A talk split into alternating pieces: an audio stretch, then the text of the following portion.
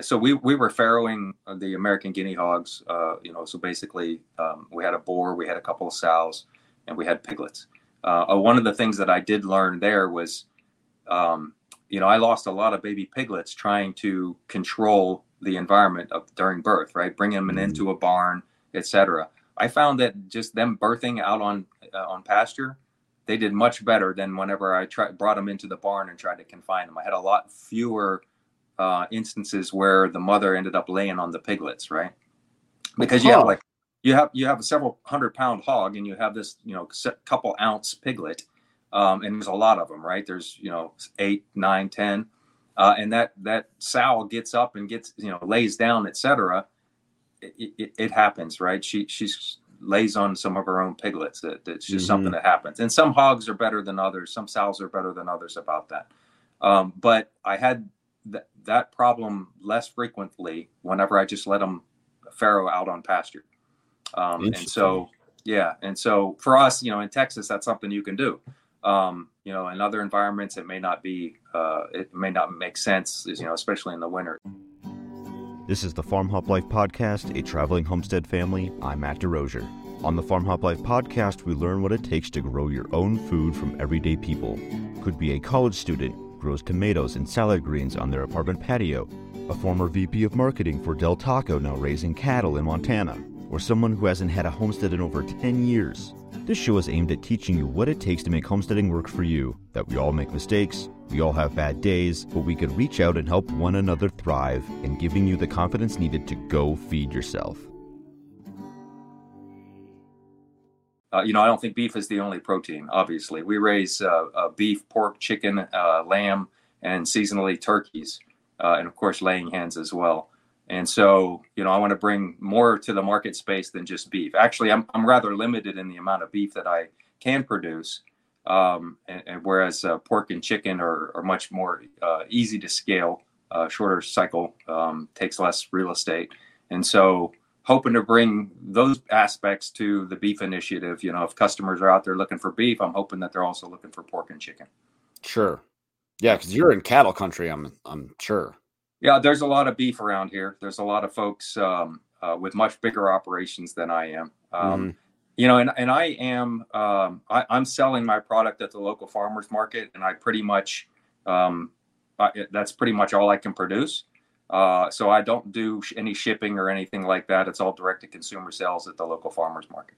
So what Slim is doing, um, you know, he's trying to connect, you know, the farmer uh, with the consumer, and and I'm all for that um, he's got you know he's got a global reach, and obviously I can't support anything outside of my local geography. So, yeah.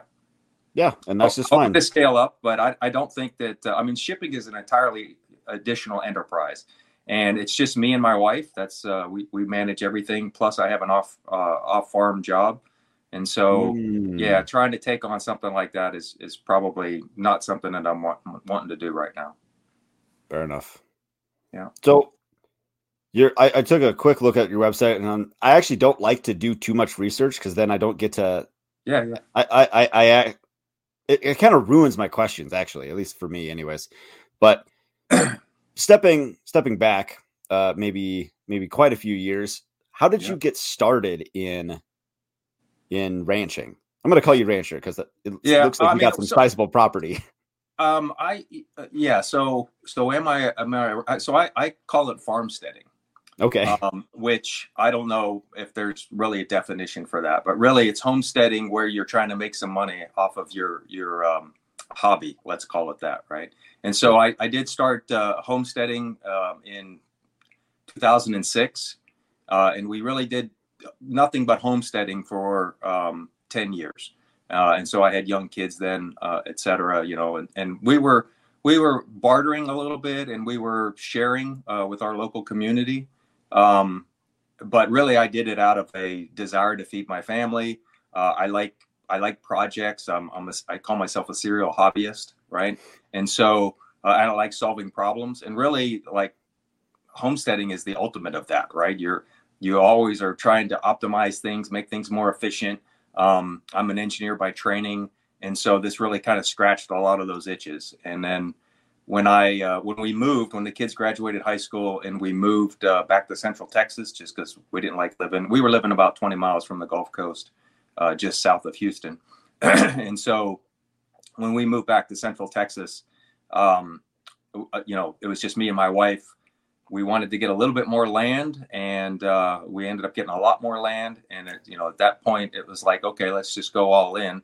Uh, I'm a firm believer in having, um, uh, you know, a second second uh, revenue stream, if you will. Um, and so, uh, you know, just kind of getting taking the homes what we learned homesteading, what we learned with you know raising a, a, whole plethora of different animals we figured, look, let's uh, let's turn this into a real operation and, and try to get our foot in the door at the local markets in and around Austin and try to make some money out of this gig. So uh, I don't know if I answered what got me into it. What really got me into it was um, we were living in a suburb outside of Dallas, and it was uh, very upscale. You know, we lived on a golf course uh, community, all that type of stuff, and uh, I had three young kids at the time, uh, all in like middle school, um, elementary school and I just didn't like what I saw as far as how they were being raised. Right, they were, mm. uh, or, I guess the the environment in which they were being raised, the um, keeping up with the Joneses, right, uh, ballet and karate and and all of these things. Every moment of their day was kind of orchestrated, and they didn't really. they didn't have an opportunity to just go out and, and, be kids and run around the block, right? It's just none of their peers were doing that. Um, and so uh, I guess the straw that broke the camel's back is, uh, you know, we lived on a golf course community, so there was, you know, there's a lot of, uh, uh, there's like a little creek and ponds and stuff, and people would go feed the ducks there, and so the fish were always huge, right? And they would pretty much gobble up anything, right? So it's a kid's dream as far as going fishing. So, so we would take them fishing. I would take them fishing. They would have a, a blast, etc. Um, and then, um, you know, if they wanted to go fishing, and I was busy with whatever and I said, you know, just go take your fishing poles and walk down there and go fishing. Well, about three weeks later, they had a big wrought iron fence up that said no fishing, right? And it's like, okay, so so what are the kids supposed to do, right? And and uh, none of their friends were fishing like that. Uh, maybe one or two others joined once they saw them. Uh, but again, it was like, okay, what are kids supposed to do? How, you know, do you want them to go sit on the corner and smoke cigarettes? You're not giving them many options, right? so so um, Molly's dad and mom were living um, in Alvin, Texas, which is where we ended up moving to, and they had three acres, and and um, and the and, and the environment was just different, right? There was uh, it rains a lot there, and and I guess the thing my my great awakening was uh, we went to visit one time, and there was about six or seven kids riding four wheelers, and they had taken the hood of a car and they'd flipped it upside down and tied a rope to it, and they were basically surfing or, or skiing uh, on mud uh, with four wheelers. It's like, yeah, that's what kids should be doing. Uh, so it's at that point it was like, yeah, this is this is really how I want to live. This is uh, um, you know these are the kind of people that that uh, I want to be around. And so we moved there and we started homesteading. That sounds awesome. Yeah, it's it it the the like people's progression is always interesting, right? Like you kind of like there's something that kind of like starts to like get you like on on that path, right? Then all of a sudden, just like every little thing, it's like, man, I'm not too comfortable with that, and just like, man, I'm just get you just get more and more uncomfortable where you are, knowing it's not the right fit anymore. Right. And there, there, so you're I mean, just looking was, for the next thing. There were there was a couple of things that were just happening globally, kind of like now there's a lot of interest in uh, in homesteading because of the the pandemic and and uh, the financial issues, et cetera. Uh, at the time, um, we were living, uh, well, just before we moved to uh, the suburb of Dallas, we were a couple uh, hours outside of New York City when 9 11 happened. And then when we moved to um, the Houston area, the Hurricane Katrina had just happened. Um, and so all of that was kind of fresh in people's memories. I don't, I don't know if people even remember that now, right? This is ancient history, really. Um, but the reality is, is that there was a whole bunch of people who, who were totally unprepared to uh, exist without the government's help. Let's just put it that way, right? And they had no means of uh, an escape escape strategy um, of any kind of uh, redundancy, self reliance. It was all just you know the government's going to take care of me, uh, and so a lot of those people ended up in Houston.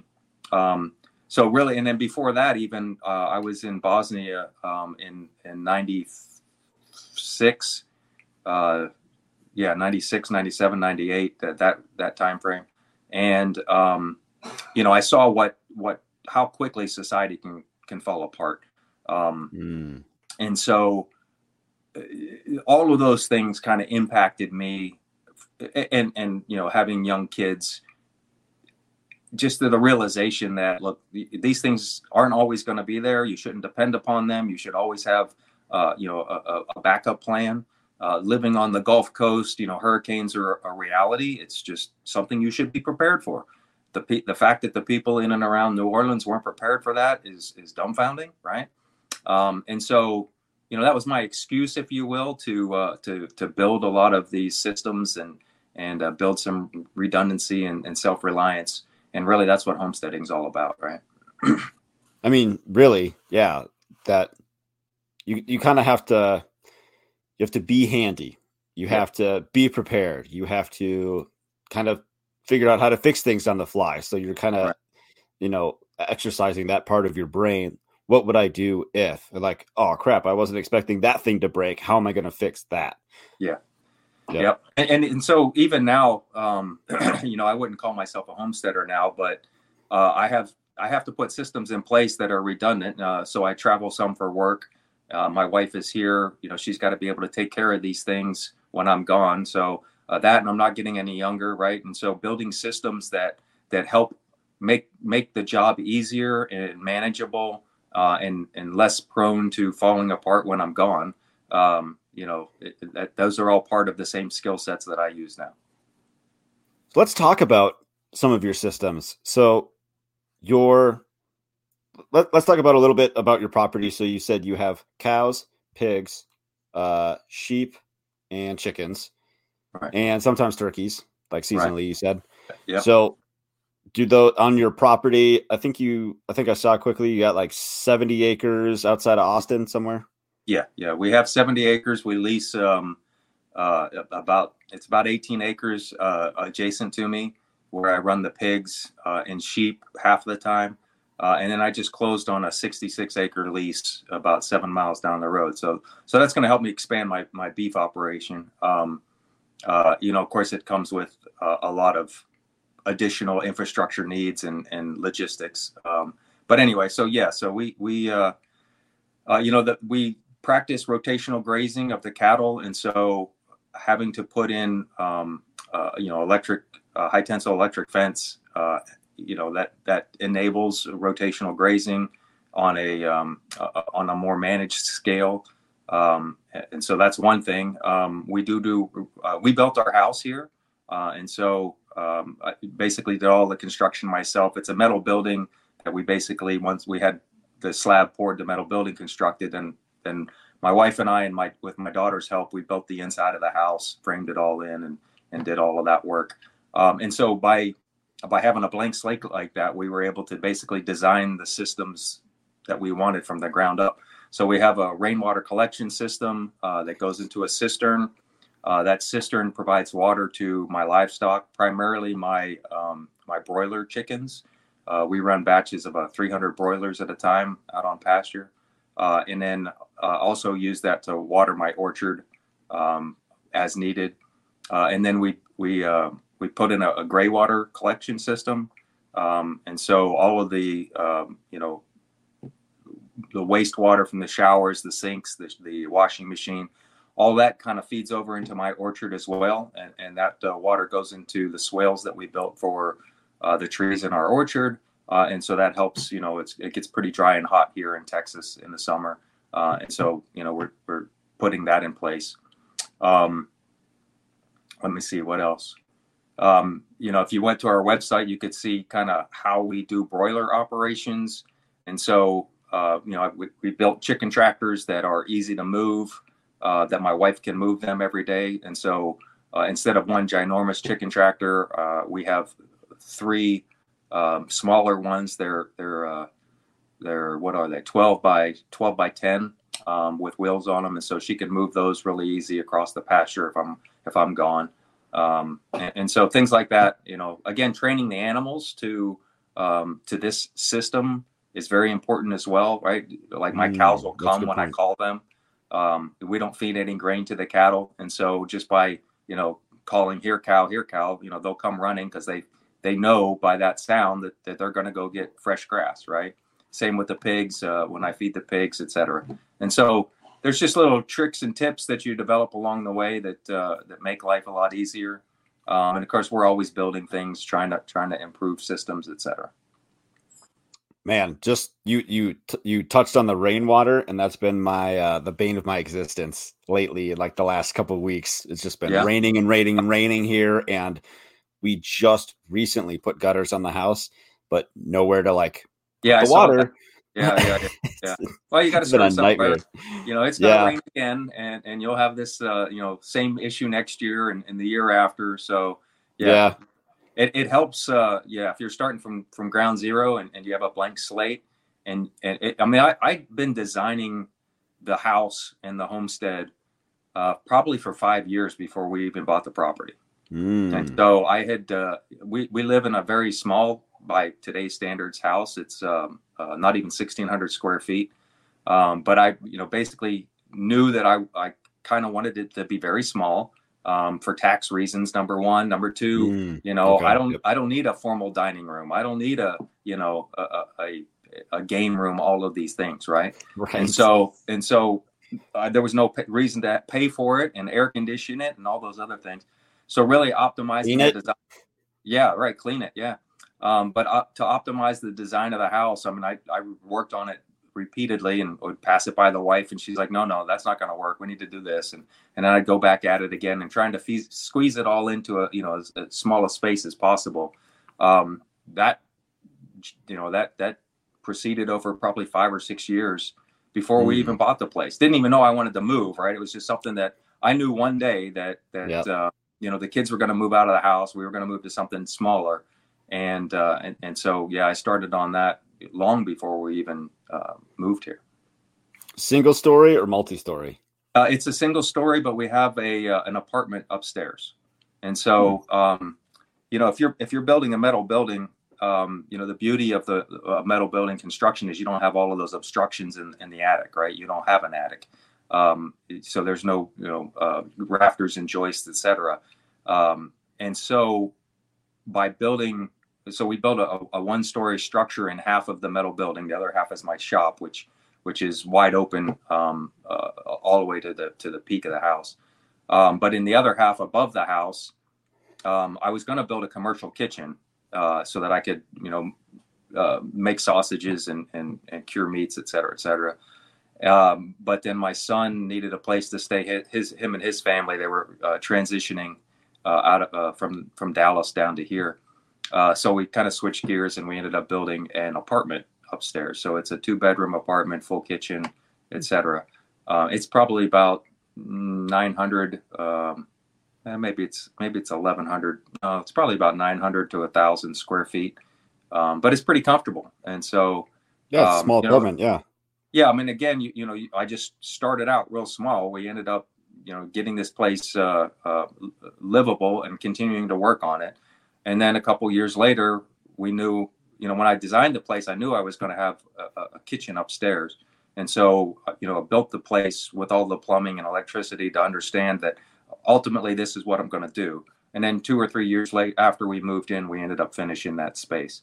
So maybe we'll, uh, you know, uh, use it as an Airbnb or something like that. Again, yep. multiple re- multiple revenue streams, um, trying to generate as much as you can off of the place. So it sounds like the planning and forethought years ahead of time is something that worked really well for you because you you kind of had a pretty good idea of what you want to do and how you wanted to do it before you even found the property that you're at now and so you could just kind of take your design, like, yep, this maybe a few tweaks, but you know, this property is exactly what we're looking for. And there it is. Um, yeah, yeah. And I, I didn't, um, you know, so, so when we got our homestead, um, south of Houston, uh, I did have a metal building built just because I needed a workshop and, and, uh, and an office as well. I, I was, I was home officing and, uh, I actually had my, my office desk underneath of a loft bed where my oldest son was sleeping. So I would get on conference calls at you know seven o'clock in the morning, and he's still up there sleeping. Uh, and so I, you know that that's that's not ideal. Let's just put it that way. And so um, we ended up having a metal building constructed, and then again, I finished that out on the inside and uh, and put a loft up above that. And so I kind of took that same concept and and really just magnified it. It's like okay, we can live in a metal building. Um, you know, because my office was in there. It's like, okay, all I gotta do is expand this, right? And then I had also um, all my so when I was homesteading, I was processing all my own meats, right? And so we were butchering our own animals, and uh, you know, curing and smoking, et cetera, et cetera. Uh, and so I, I, my office was it was very large. It was, uh, I guess it was thirty by twenty. Um, and so there was more than just an office, right? I had my gym in there. I had a little kitchen in there, you know. So I kind of outfitted it um, and so I knew when we, you know, if we were to, or once we did move, I knew that that concept was was advantageous for all of those reasons. Ultimately, I could turn what was an office, I could just look, let's just make that a house inside of a metal building. So really, it was from that concept and and uh, execution that I got the idea that this is a great idea for for a house, right? And then you can put an apartment upstairs, or in my case, a, you know, a commercial kitchen, which was the initial plan. Um, and so when we finally moved here, and it was just open land, they just had perimeter fencing. It's like, okay, well, let's just take that and um, uh, you know and execute it here at this location. So um, so while we were there, I was kind of already these these ideas were germinating in my mind, and uh, and so then I started the design on what would be an acceptable house. Yeah. Excellent. What are some other things that have worked well for you? Um, you know, so so for homesteading, we um, we were raising. Uh, we had a lot of laying hens. You know, so I I, I implemented all of the permaculture t- tricks and tips, if you will, right? So so we planted uh, buckwheat and, and our we had a little orchard. Um, we planted buckwheat uh, there, and, and the ducks and the geese uh, and the chickens. They would harvest all of their own. You know, not all of it, but they harvested the grain, etc. Um, I had uh, I had put in some um, um, different pumping mechanisms uh, uh, to aerate my my pond and and and uh, refill my pond.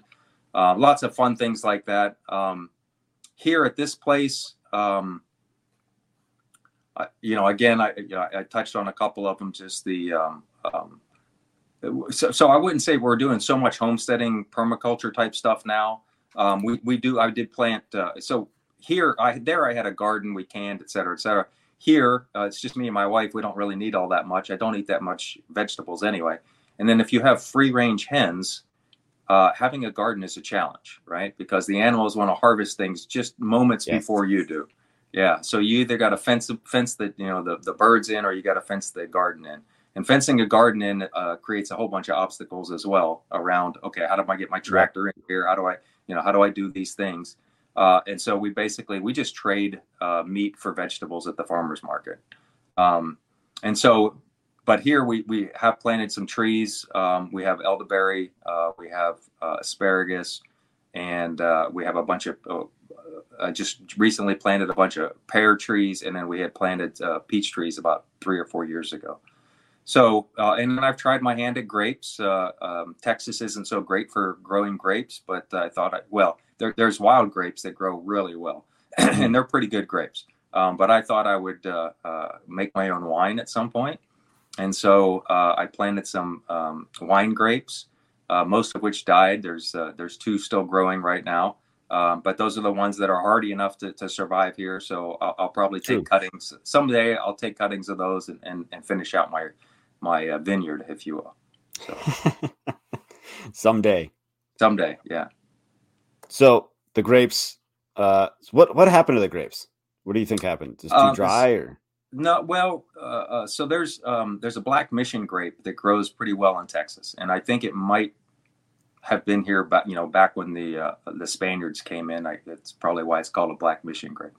Um, but then I tried a couple of French grape varieties that uh, we found at um, um, there, there's a couple of vineyards down by Fredericksburg, uh, uh southwest of Austin, um, and they're growing those grapes, and and so they were selling that style of grape, and I bought three or four different varieties, uh, and at the same time I, I bought some Black Mission grapes. I think those are the ones that all died, right? And so we have a, um, I think it's called Pierce disease, uh, P I E C R C E, Pierce, um, that exists in the. I think it's a virus that exists in the soil in a lot of places in Texas Mm. that that kills these things off. Um, so whether that was it or not, I don't know. They just didn't survive. Um, but the the black mission grapes that we have growing, um, you know, they're they're doing really well. They're they're thriving. Now I don't know what to do with them. so I Because they're not the wine variety. they are, yeah. You Oh, they are, okay. Wine out of them, yeah, yeah. So they're not a really good ta- table grape. Um, so I've picked them and I put them in the freezer, and someday maybe I'll do something with them. That's kind of that's you know I start a lot of projects. I get to about eighty percent uh, proficiency, and then I move on to something else. Right? It's like okay, been there, done that. I can do that if I have to, and then I kind of uh, go on to another project. Yeah, I I get the exact same way. Like Yeah. I'm sure everyone's tired of me posting about rocks and like, well, that's kind of all I've been doing. I actually stopped recording myself like doing anything with rocks because like I'm bored of it. Like That's- I hate this. That's a very elaborate uh, rock system that you put in place. That retaining wall and all that. That was well executed too. Looks great. Thanks. I hope it holds up over the years because Yeah. it's kind of slapstick, but Yeah. it's what I have. So Yeah, yeah. I kind of thought about how I would mend it if it were to like start breaking, but that's not relevant Yeah. here. Yeah, I, I have this. Um, uh, it rains really hard here. Uh, you know, we get like three, four inch, five inch rain events that uh, all happen inside of like you know four or five hours. Right? We just get these torrential downpours, and uh, I have several areas that are uh, suffering significant amount of erosion around this. We have about a two two and a half acre pond, um, and then when all that water comes, it comes hard, and uh, and so I've been struggling with that. I've, I've spent a lot of money and energy trying to um, keep this erosion at bay, um, and, and so that that's been a big struggle. So I, I know your pain. Um, you know, like I said, it's it's all been eroded away. Uh, so I'm taking a totally different approach now, trying to uh, arrest that.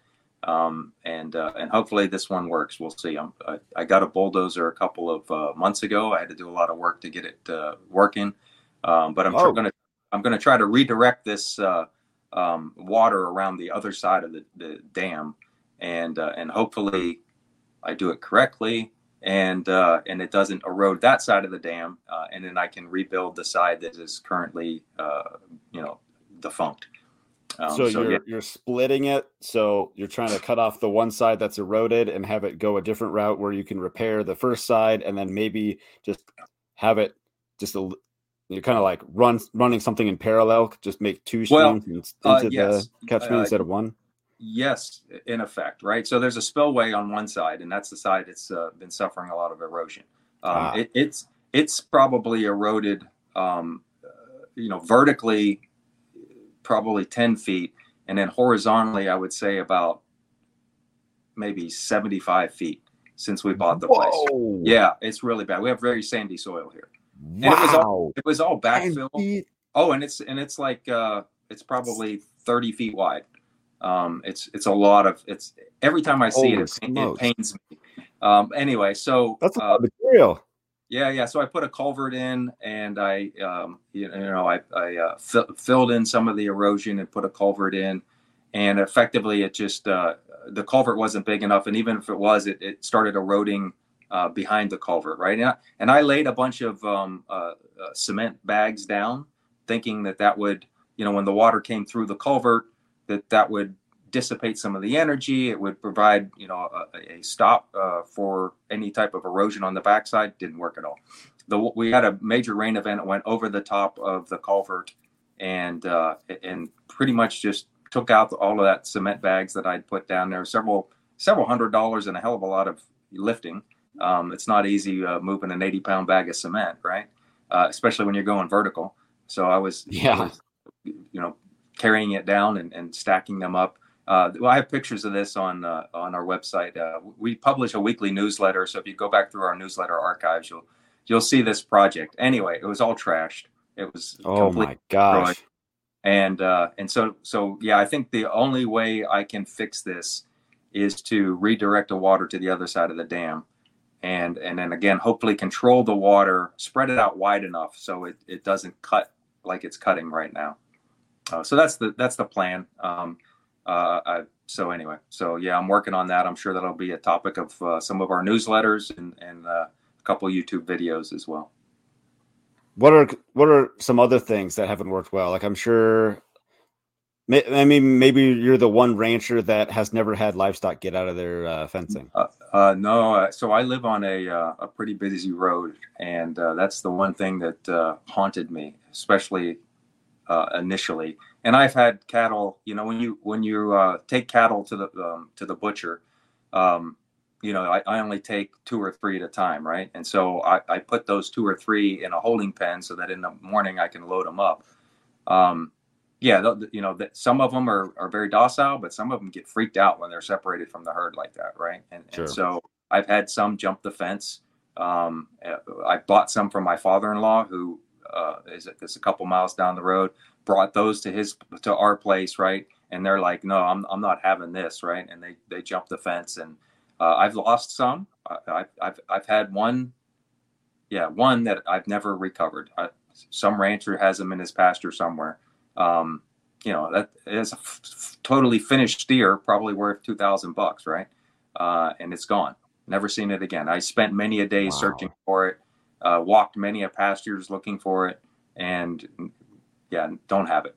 Um, uh, but but really, you know, that doesn't happen all that much, and sure. um, but it is something that uh, is painful. Uh, with respect to cattle, you know, you think a cow is a cow, and we run a, a, a grain-free cattle operation, right? So it's grass-fed, grass-finished, and you know I spent a lot of money on cows that don't perform well on our grass, um, and, mm-hmm. and so uh, and so you know had I I didn't know anything about cattle. I, would had a couple of steers that I raised and butchered uh, just for my family, um, and then we were feeding grain. Um, but when we moved here, you know, I, I, I really like the taste of grass fed. Um, we had sheep there that were grass fed, right? And so I like lamb, I like venison. Um, and so we wanted to do grass fed beef. And you can you can hide a lot of bad genetics with um, grain, you know, finishing animals on grain, right? You can um, you can pump them full of a lot of calories, right?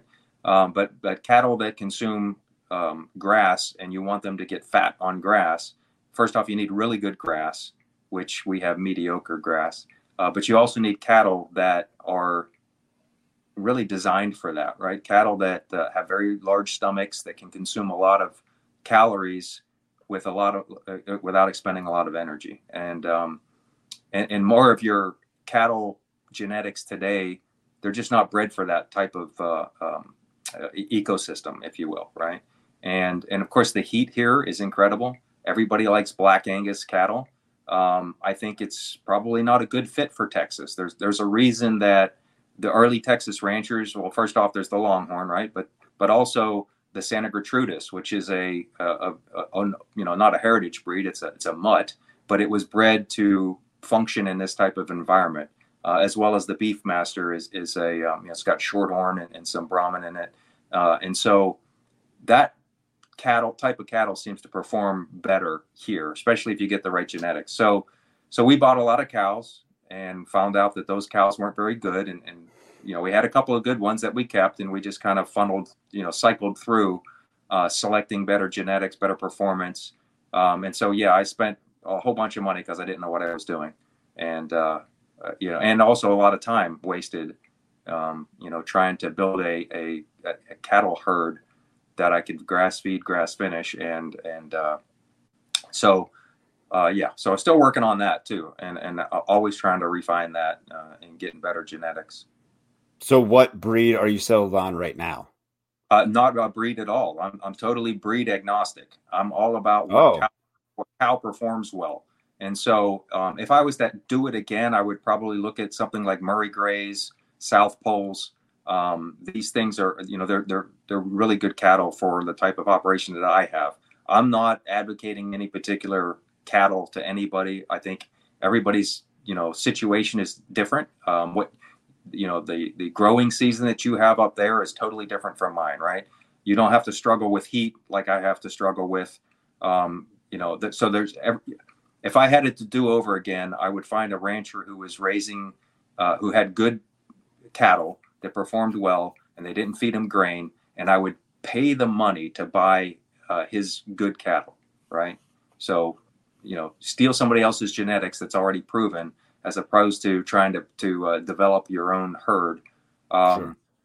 And and uh, I still haven't done that, right? And so, I but basically, um, I've, I've I've gotten a better eye for it, uh, but I've pretty much been retaining my own heifers uh, based on performance in my own herd, and and slowly growing that away. Because good good genetics are not cheap. Uh, you can go to the auction barn and you can buy a cow, but you don't. You're you're really rolling the dice. It's like playing roulette. Uh, whereas if you and, and, that's what I did. Um, whereas if you go find an operation similar to yours close to you, and you see that those cattle are doing you know extremely well on grass, then it's like, hey, you know, I'll I'll pay you know five hundred dollars over premium to get that genetics and, and save myself uh, you know several years because you don't know what how it's going to perform uh, the cattle cycle is three years, really, right? If you get a if you get an open heifer, you're not going to know how that calf performed. Sure. Three years until three years later when you harvest it, right? Yeah, that's a good point. Yeah, because it's nine months that the cow is pregnant, and then you got really two years before it, you're ready to harvest it, and that's a long cycle uh, to to try to improve off of bad genetics, right? It's like oh well that one didn't really work out well. Uh, you know and then it's like okay well, now you got to start again. You just lost three years.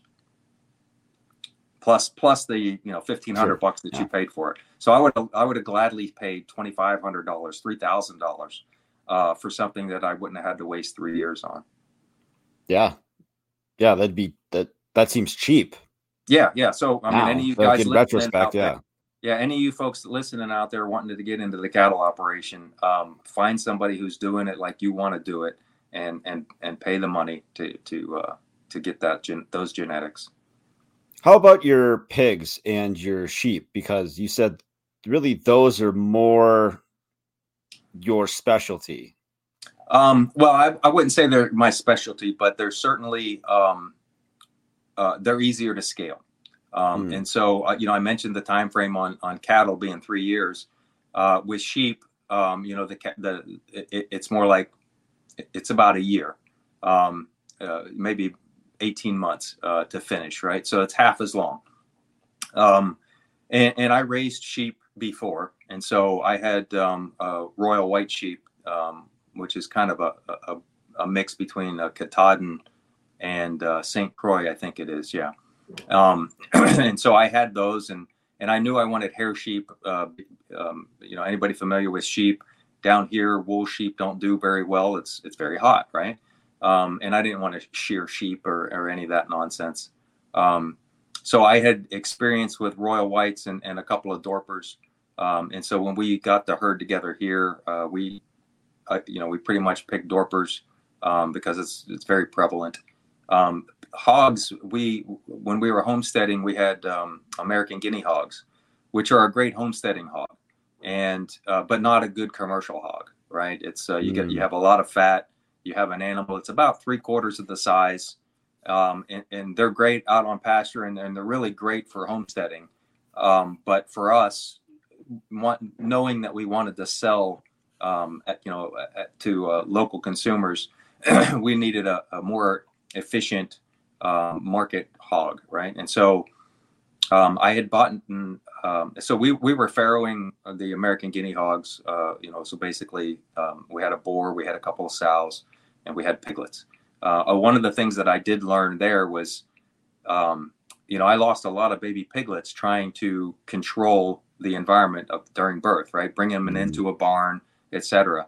I found that just them birthing out on uh, on pasture they did much better than whenever I tried brought them into the barn and tried to confine them. I had a lot fewer uh, instances where the mother ended up laying on the piglets, right? Because you have like you have you have a several hundred pound hog and you have this you know couple ounce piglet, um, and there's a lot of them, right? There's you know eight, nine, ten, uh, and that that sow gets up and gets you know lays down, etc. It, it, it happens, right? She she's lays on some of her own piglets. That it's just mm-hmm. something that happens. And some hogs are better than others. Some sows are better than others about that. Um, but I had th- that problem less frequently whenever I just let them farrow out on pasture. Um, and so, yeah, and so for us, you know, in Texas, that's something you can do. Um, you know, in other environments, it may not be, uh, it may not make sense, you know, especially in the winter, et cetera. Um, so when when we got here, um, we ended up buying uh, some wiener pigs, right? Little know, eight month old, or I'm sorry, eight week old uh, piglets, and raising them. So we went through a couple of varieties of those. We uh, we did the uh, Gloucester Old sp- uh, uh, Spot. The um, we had some. I think we had a couple of Tamworth. We had a couple of uh, you know blue butts, your typical market hog, if you will, um, which is across um, Hampshire and Yorkshire. Um, and so we tried a bunch of different things. Um, we, we kind of settled on um, uh, red wattles, which uh, um, is a pretty pretty good uh, uh, fit for us because they do real well on pasture. They don't tear up the turf very much. Um, uh, so I, I, am not super happy with them. They have uh, I would hmm. like something that has um, you know more more meat, less fat. the the um, red wattle is uh, is kind of a heritage breed that's not really genetically um, been refined over the years, like your your Berkshires or your Yorkshires or your Hampshires, right? Uh, there's a reason that those those are market hogs. It's because they produce a lot of meat in a short period of time. So I am trying to uh, um, get some uh, better genetics in there. I like the red wattle, so I'm going to keep red wattle sows. Uh, but I put on uh, Duroc bull uh, boars. Duroc um, are somewhat improved breed. Um, and so uh, I'm, I'm, testing that out right now. Sure. What about, have you looked into Mangalitsa at all? Yeah, they, uh, again, it's a, there's a lot of fat. Um, um, That's true. N- not, you know, when I say fat, I mean like uh, lard, like back fat and, and uh, belly fat. Um, and, um, and, and that's fine, but most of my customers, they don't want to pay for all of that fat. And, and now I, I have, I have 100 pounds of fat in my freezer. You know, you can only render so much. You can only do so much with it.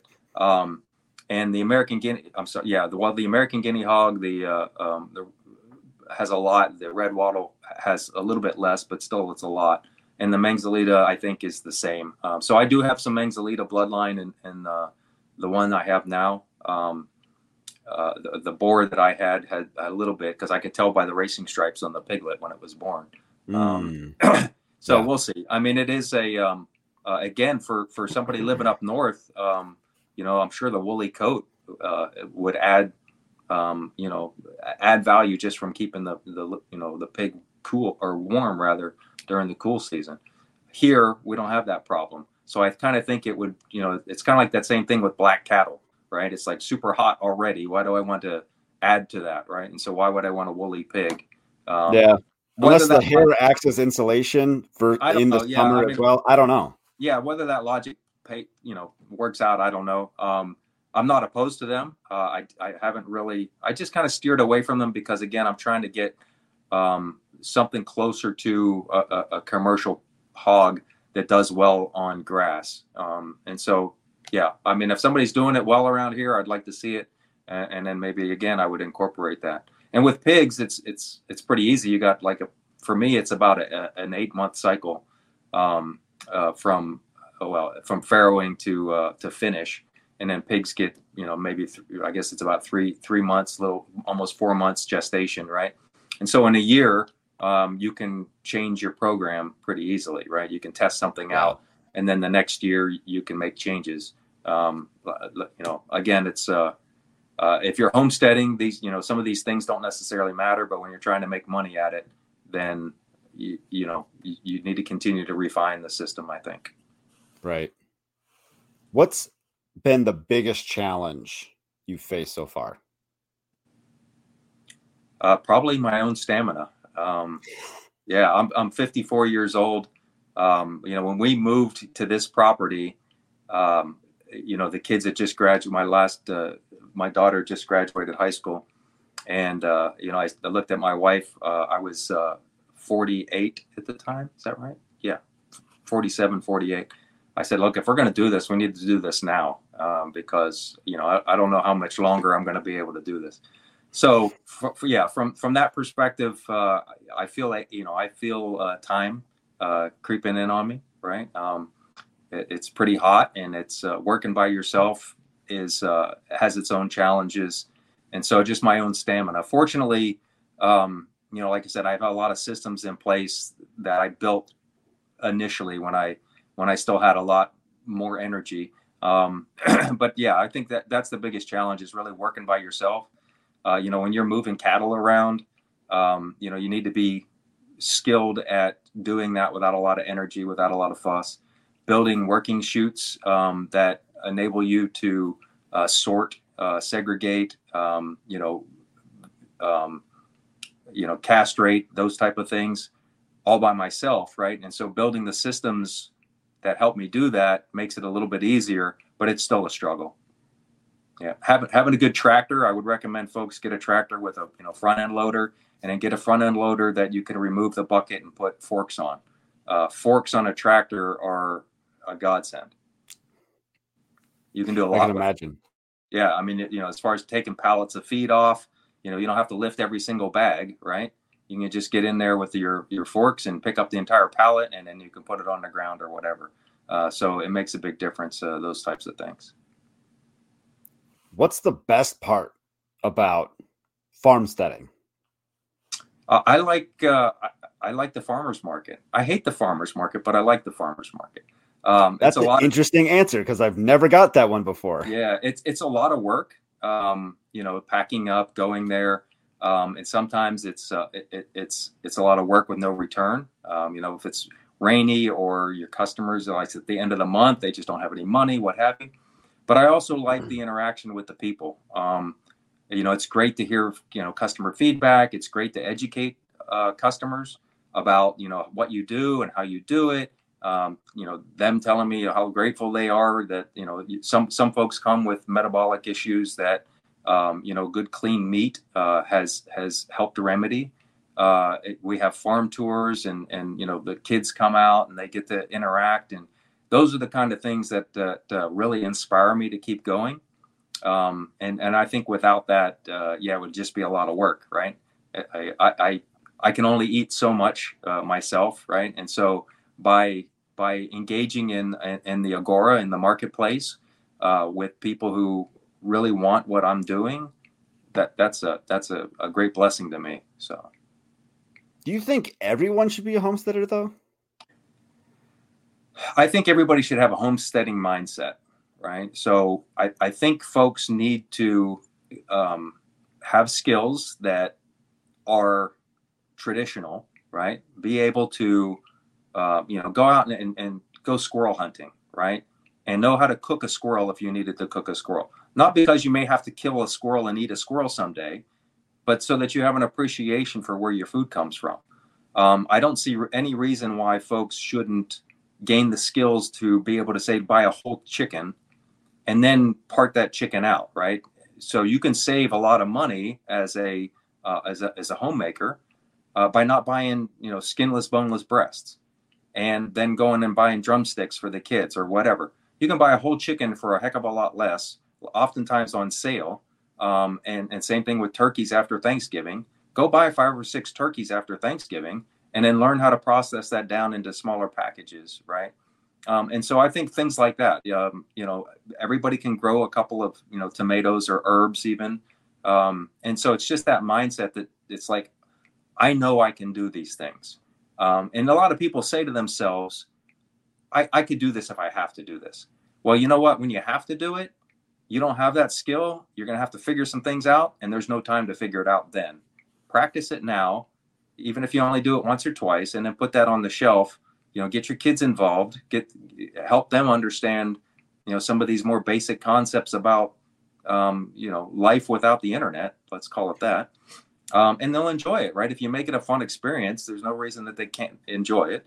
And then they'll also have an appreciation for where their food comes from, you know, uh, how to get water from point A to point B, uh, all of these things, you know, how, how to prune a tree, uh, that type of stuff. And so, yeah, I think everybody should, I think everybody should practice homesteading inside of the, uh, you know, the constraints that they have. So if you live in an apartment, you know, maybe there's, you're going to grow some herbs on your porch but if you live in a subdivision, you could raise quail in your in your you know garage or basement, right? There's no reason that you yeah. can't you, rabbits are easy. Um, you can you can do these things.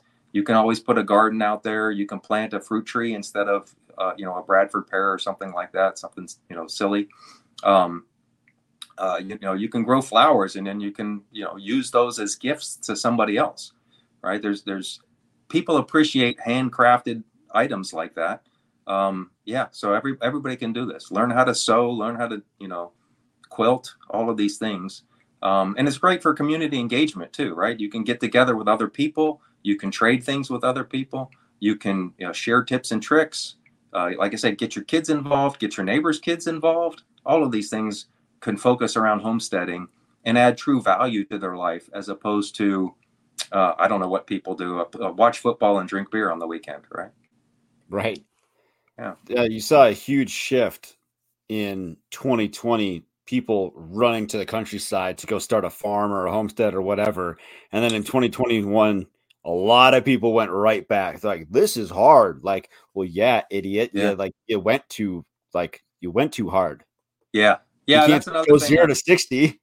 Yeah. I really recommend folks um, start out, um, you know, start out small, practice it where you're at now before you move out, you know, and, and buy 70 acres.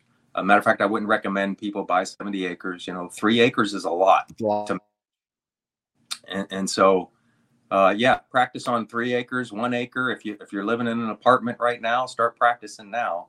And uh, because yeah, like you said, um, you know, setting up systems wrong costs money and time. And and so, just by cutting your teeth on something smaller, you'll learn a lot. Uh, you'll gain the skills. The skills are are non-perishable right? And and so you can then implement those as you uh, upscale into something more remote and, uh, and and larger property. Yeah, I think that's one thing that's helped avoid uh, me and my wife from burnout is that we've been very slow to to do anything here. Mm-hmm. Is that um, we we didn't really get into gardening or homesteading or any of that until we like uh built this house. Like we didn't like we lived in an apartment for 3 years prior to this, but didn't really have um like tomatoes on the patio or anything. Mm-hmm. Like we we had our little garden when we first got here and then the year after that had um let's see. No, we had we had laying hens pretty close to that same year and then meat chickens after that. And so we were slow, but we haven't branched into, you know, getting goats or sheep or whatever else we could have here, or even that much of a bigger garden. Um, yeah. Just been very, very slow. Uh, yeah, you, uh, just trying to establish things. It's, yeah, it's tough starting a, from zero. A, a, garden is hard to maintain, isn't it? Yeah, you know, it's a lot of work just to maintain a, a small, you know, thirty by thirty garden. Uh, Fencing's grow, expensive, and you can grow a lot of uh, a lot of stuff in a small garden if you're if you're creative about it. I, I think most folks who, who put in a big garden um, they don't utilize most of it, right? It, it they're not very efficient with the um, with the with the land mass that they have.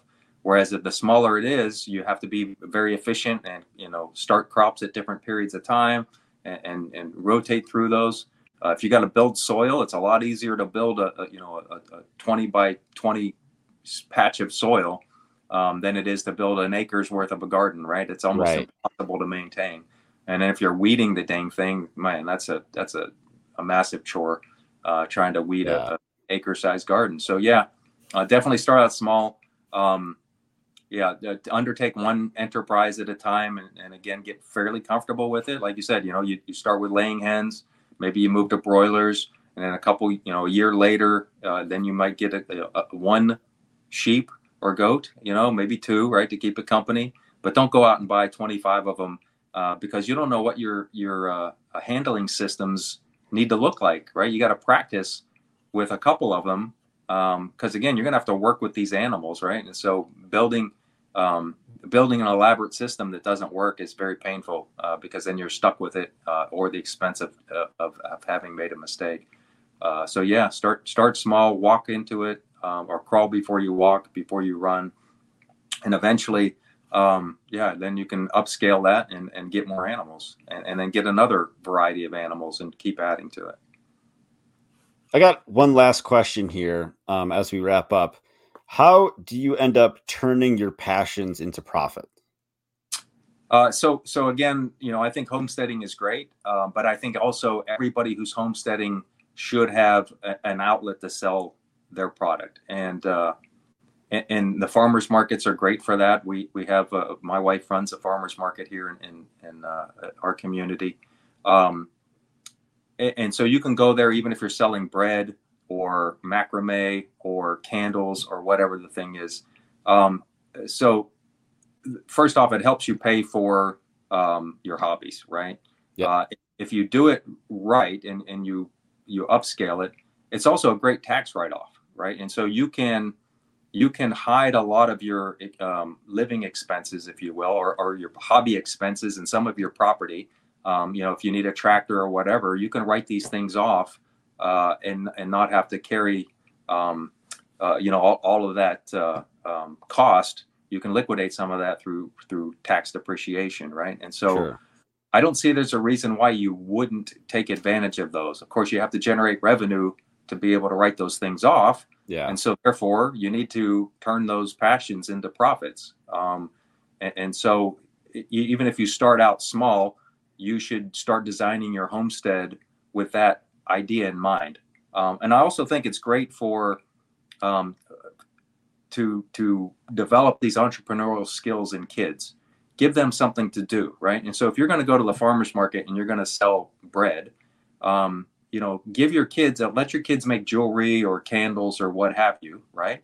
And let them sell them too, because then their hard work is rewarded, right? And they get a taste for that and and then that taste kind of like you know becomes its own engine in and of itself and then they start having all kinds of creative ideas on how they can make money um, and, and, and i think that's uh, you know that's the heart of capitalism right there right and, and that also gets them involved and uh, gets them off the couch stop playing video games because you can't make any money playing video games right and so then they start going to the library and they start learning about different crafts and skills and things like that uh, so you know it's it's a great um, it's a great thing to do not only for your own um, you know pocketbook and, and to fund your hobbies, um, but it's also great for building that same kind of mindset in, in your your kids uh, and your neighbors too. One thing that I think also helps you be successful is having multiple facets. So like you're not just selling beef, you're not just selling pork, you're not just selling lamb. Like you have this whole spectrum of products that you offer because we like we sell a couple like maybe a dozen eggs or two every week to some neighbors but for the most part nobody cares because that's all that we have mm-hmm. like if if we had some vegetables if we had some meat birds if we had some lamb to buy probably the um the eggs would be like an upsell right it wouldn't be the thing yeah i mean if, you, if you're going to raise you know let's say let's say you raise 25 broiler chickens for your family, right? One every other week or something. Or, or why not raise 50 and sell 25 of them to somebody in your church or, or right. know, whatever? Um, it doesn't take that any more effort, really, uh, to do that. Um, maybe a little bit to process them, uh, maybe a little bit of larger infrastructure. Uh, but I just really, you know, your time is the same. Um, and, and it would effectively if you sold those 25 chickens, you would pay for the 25 that you're putting in your freezer, right? And so why not do that? Um, and then, you know, from the, the the concept of multiple enterprises at once, from my perspective, if I'm going to go to the farmers market and I'm going to engage a customer who's buying meat, I want to be their one-stop shop, right? I know people yep. who buy who eat beef, likely they also eat pork and chicken and lamb, right? And so, or or vice versa, if they're buying lamb, you know, maybe I can sell them some beef or some pork. Uh, and so um, you want to you want to maximize that opportunity that you have in front of your customers. Uh, and then these systems kind of work with one another, right? There's there's advantages of of of running uh, sheep and cattle together. There's advantages of having pigs out on pasture. Um, you know, as far as building soil, uh, that type of thing. Uh, you know, uh, running broilers um, um, with chicken tractors builds fertility in the soil as well and so you can capitalize on these things uh, to where they're they're additive uh, in your your homesteading or or farmsteading systems. Yeah, exactly. Yeah. So, John, was there anything else that you wanted to touch on before uh, before we sign off here? No, I don't think so. I think uh, been a good evening, and uh, I hope uh, folks uh, follow us uh, on our newsletter. Sign up for our weekly newsletter if you're interested. It's amberoaksranch.com. Um, follow us on Instagram, Facebook, Twitter as well. And yeah, hope wish everybody the best of luck. If anybody has any questions, you can reach me off of my website. I'm always willing and excited to uh, provide information to folks. Um, about anything that we're doing here or any ideas that they may have, uh, and they just want to bounce them off of somebody. So, I look forward to it. Appreciate it and appreciate your time. Thank you very much.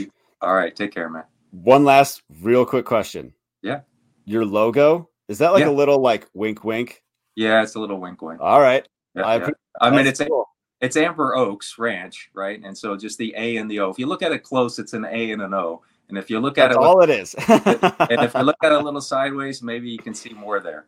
All right, that's cool. I like it. I love that. Awesome. Well, again, uh, thanks, John.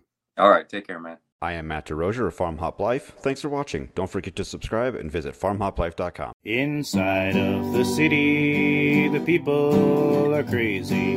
Out of their minds, they ain't got a clue. We gone away, headed west for Montana. Left family and friends, all I got now is you. We both got new jobs, a house and a homestead, thinking this was the life, all that there'd be. After our firstborn, you had to stay home. That's when the work got in the way for me. Well, I started farm hop life. We'll come to your farm to help and to wander. Me and the family, a truck and an RV. Send us a message and